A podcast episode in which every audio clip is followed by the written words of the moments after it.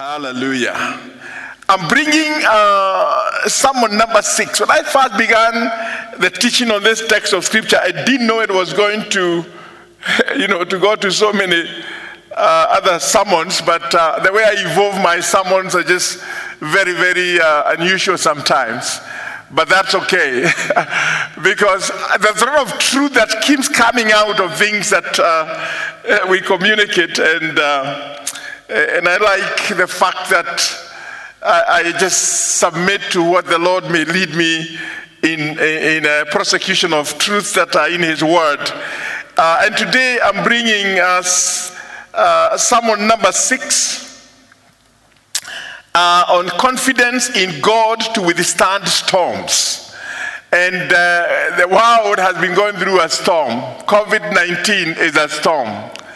And uh, and uh, I, I, do realize the reality that uh, uh you need to remain confident so that you can withstand the COVID 19 storm. Uh, our leading passage has been the book of Acts 27, uh, and we have also connected other scriptures. Uh, and, and even today, we still have some additional scriptures because we use the uh, Word of God, the Holy Scriptures, as the principal guide of what we believe and what we teach. And I would like you to check us out, and we are glad that we are able to do that. So I want to revisit that text that gave us all that we have continued to do. The book of Acts 27, uh, uh, verse 20 to 25. Uh, and this, uh, and listen, uh, because this is the foundation of the series that we have continued to address on confidence, having confidence in what God can do. And when neither sun nor stars in many days appeared, and no small tempest lay on us, all hope that we should be saved was then taken away. But after long abstinence, Paul stood forth in the midst of them and said, Sirs, you should have heard, hearkened unto me and not have loosened from Crete, and to have gained this harm and loss. And now I exhort you to be of good cheer. I want you to take note of this. I exhort you to be of good cheer. This morning, even with COVID 19, my message to you where you are, I exhort you to be of good cheer in some of the translation, the New King James Version. And now I urge you to take heart. That is my message this morning. Take heart, for there will be no loss of life among you, but only of the sheep. And I want to submit to you, child of God, wherever you are, where you watch this sermon, with the local overseas, online, on Facebook, on YouTube I urge you to take heart. For there you will not die, neither of your children will die, neither, not, not, not even your parents. What you may lose will be just a few things because of your job loss, your business loss. That is what you may lose. But your life will be preserved in the name of the Lord. Take that as the word of God. Verse number 22 Paul says something that can be an excitement to us. I urge you to take heart. Blessed be the name of the Lord. I urge you to take heart. Verse 22 in my translation says, Be of good cheer, for there will be no loss of any life among you but the sheep. But listen to his authority. For there stood by me this night the angel of God, whose I am and whom I serve. Saying, Fear not, for thou must be brought before Caesar.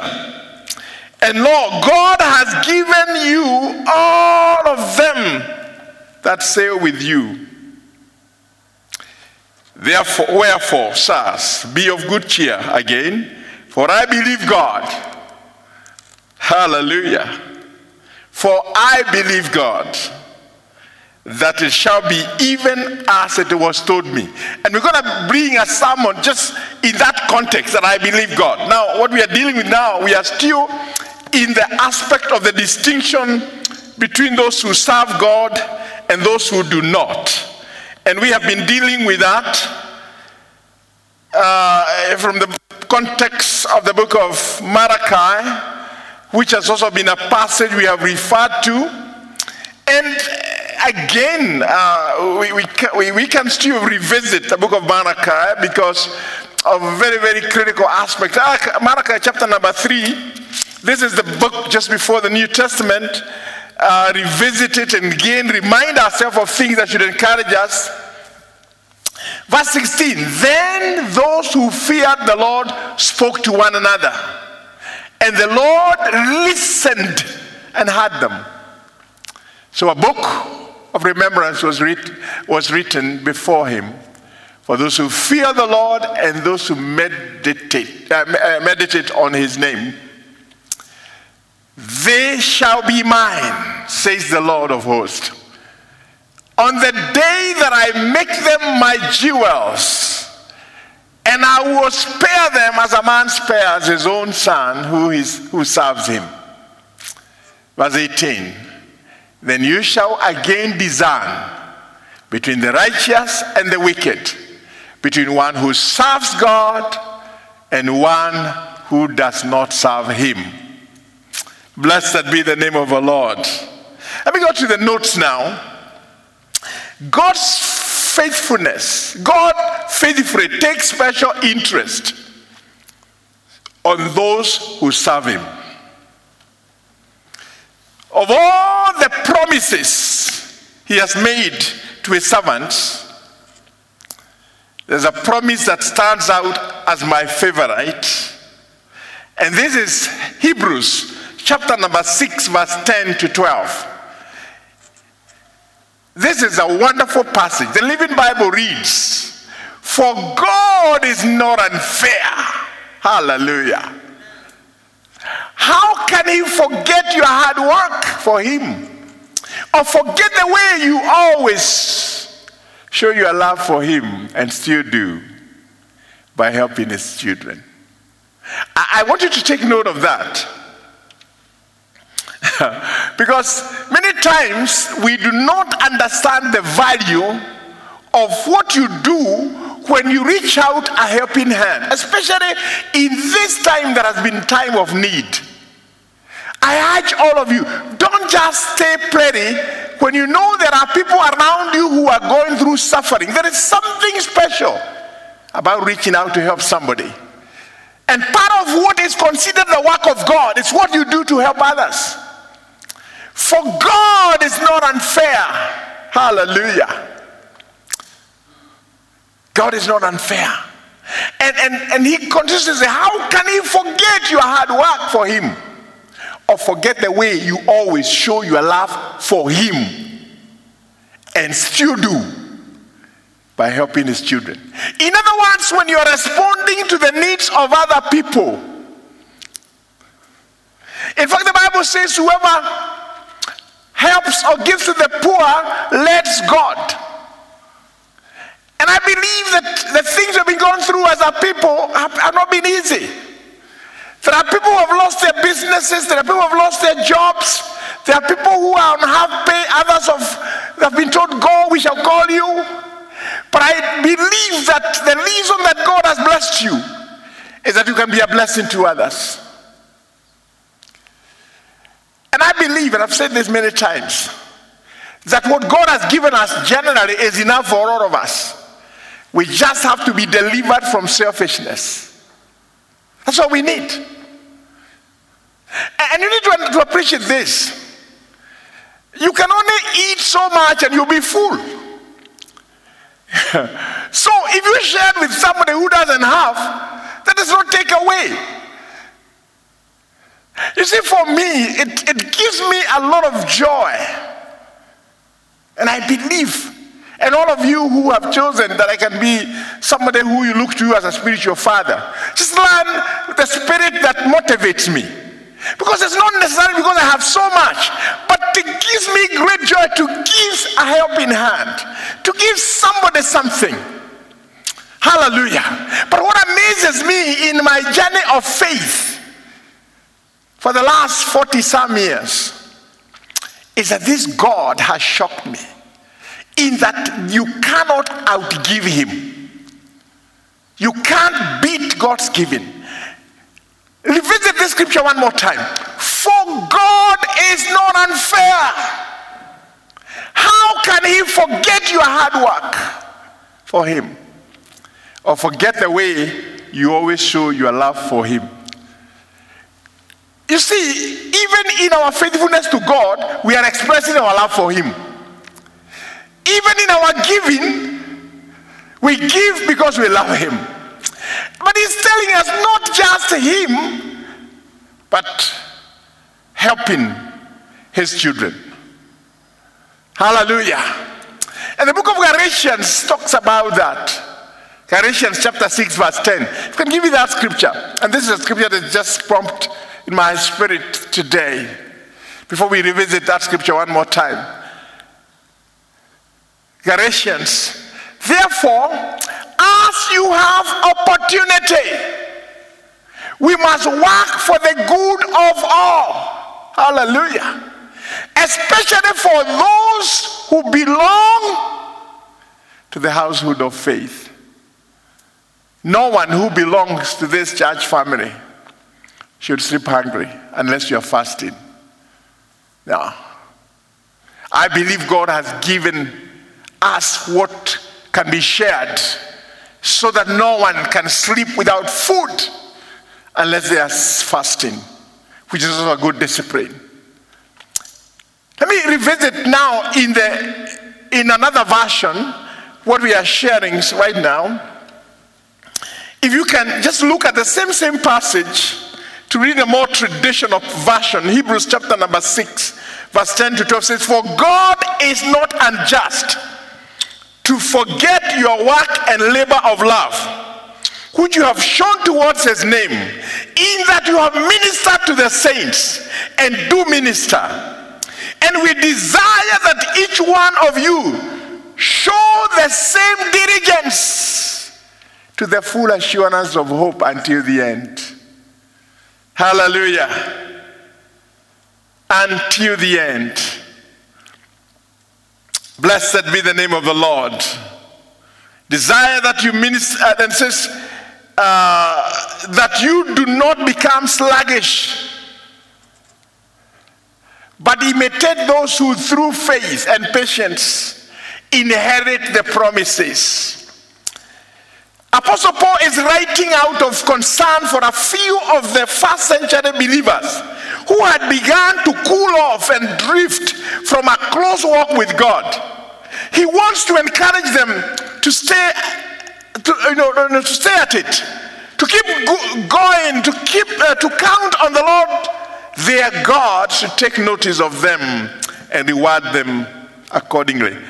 This morning in our regular Bible readings, that we do at home, my wife and I, uh, we examine a scripture I've read many times, but when I read it, it stood out to compare and reminded me of my preaching. If you can visit the book of Psalm 73, verse 11, and you can see the comparison between the issue of Malachi and the issue that is uh, referenced in the book of Psalm 73, verse 11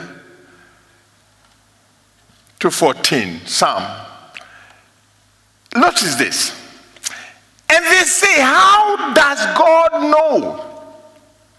And is there for knowledge? And is there knowledge in the Most High? Continue. Notice this. Behold, these are the ungodly who are always at ease. They increase in riches. And you can see the comparison between the Malachi passage. When you notice in the book of Malachi, they are wondering, how come? You know, it's like they, they are asking themselves and they're saying, uh, it seems that the people who are not serving him seems to be okay. Yeah? And verse 14 it says in Malachi 3, just to compare, and he said, It is vain to serve God. And what profit is it that we have kept his ordinance and that we have walked mourning free before the Lord? And now we call the proud happy, yeah, they that work wickedness are set up yet. They that tempt God are even delivered. Now, no, I want you to see the comparison of those two passages. And of course, you can revisit them on your own and see. Yeah? But in this passage, going back to 73, Psalm 73. And they say, How does God know? I want to submit to you, God knows. Hallelujah. There is nothing that God does not know. Yeah? And people are there saying, How does it, God know? Is there knowledge in the Most High? I want to answer that and say, Yes, there is knowledge in the Most High. Behold, these are the ungodly who are always at ease and they increase in riches. Yeah, surely I have cleansed my heart in vain. That is not true. I want to say, you have not cleansed your heart in vain. Yeah? And washed my heart in innocence. For all day long I have been praised and chastened every morning. But I want us to move from there and go to verse 16. When I thought how to understand this, it was too painful for me. And sometimes when you see what is happening with people who are wicked and godless, you wonder, what is God, what is God doing? 17. Until I went into the sanctuary of God, then I understood their end. Hallelujah. Surely, God has set them in slippery places you cast them down to destruction. That's the word of the Lord. So when you are serving God, you have no regrets. Oh, how they are brought to desolation. As in a moment, they are utterly consumed with terrors.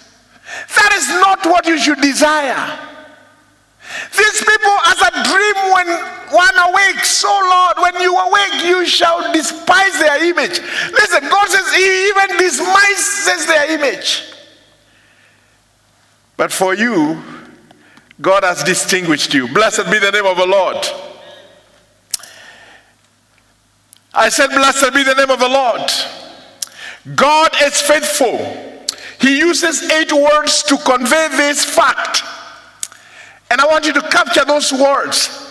God is not unjust. Hallelujah.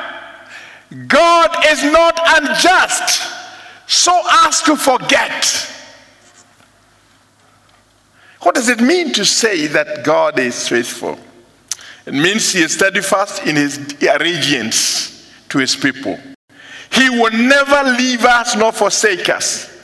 It also means that he is firm in his adherence to his promises. God will always keep his word. Let all men be liars, but God be true. Faithfulness suggests the idea of loyalty, dependability, constancy, being resolute, steady, and consistent. There are three character qualities that distinguish God's servant. Three, and I want to go through them very quickly. Number one, if you're God's servant, you honor God and exalt his name above all others. You honor God and exalt his name above all other names. We should always value and extol God and his name above the opinions of others. They didn't go with the prevailing flow of their day because they looked to God in his majesty and they feared him and valued him above all, above everything else. It seems like the church needs a revival emphasis on the proper fear of God. In God's presence, according to John Bunyan, in his book, even our best things, our comeliness, our sanctity, and righteousness, all do immediate turn to corruption and polluted rags. Yeah, that is the attitude of humanity. Realizing that our own righteousness is as filthy rags, but we depend on the righteousness of Christ. And we sing, He is my righteousness. I start complete in Him. And I give Him worship. So, one of the qualities is that we honor God and exalt Him above all. Number two, if you are God's servant, and I'm God's servant, encourage each other. We, they, we, they encourage each other in the face of adversity. We encourage each other in the face of adversity. COVID 19 is an adversity. But if we are God's servant, we encourage each other. Yeah. Please don't make a call to me to discourage me. What I'm hearing from out there, from the ungodly, is enough. When I get a call from you, let it be a call that encourages me. Malachi 3:16. Then those who fear the Lord spoke to one another. They did it by getting together and talking. We are not told specifically what they said, but they probably encourage one another by saying, Don't listen to the scoffers. Don't give up serving the Lord. He will reward all that serve him. I say, God will reward those who serve him, and he will judge the wicked scoffers. Why would you ever think that the wicked can enjoy the privileges reserved for God's children? It won't happen. No, it won't happen. God is not unrighteous to forget your works and labor of love. In that you have loved Him and you have loved others. We need fellowship with like minded believers in order to stand firm against the wrong ideas that come at us, at us from the world, the flesh, and the devil. Like minded believers. We need fellowship with like minded believers. To stand firm against the wrong ideas that come at us from the world the flesh and the devil. And there's so much happening. I hope some of you have chosen to ignore what sometimes is coming through social media.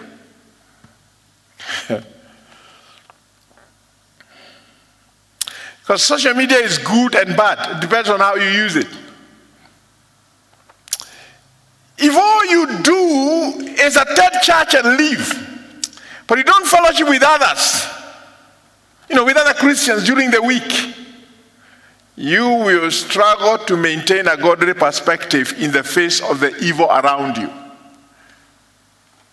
Yeah? You see, when we dismiss a service on a Sunday after church, that is when the church will go on operation. You come to reserve, you come to service your spirit, your soul, and when you go out, you're going to serve. So you can't just be a lone ledger. No. No, you can't be a lone ledger. That's why Hebrews 10 24 25 commands us to think about how to stimulate one another to love and, do, and, good, and, good, and good deeds. And not to forsake the assembling together, but to encourage one another, and all the more as you see the day drawing near. Serving allows us to experience the joy and peace that comes from obedience. 1 Peter 4, verse 10 to 11. Each of you should use whatever gift you have received to serve others. As faithful stewards of God's grace in its various forms, so that in all things God may be praised through Jesus Christ. So use the gifts you have received to serve one another. Number three,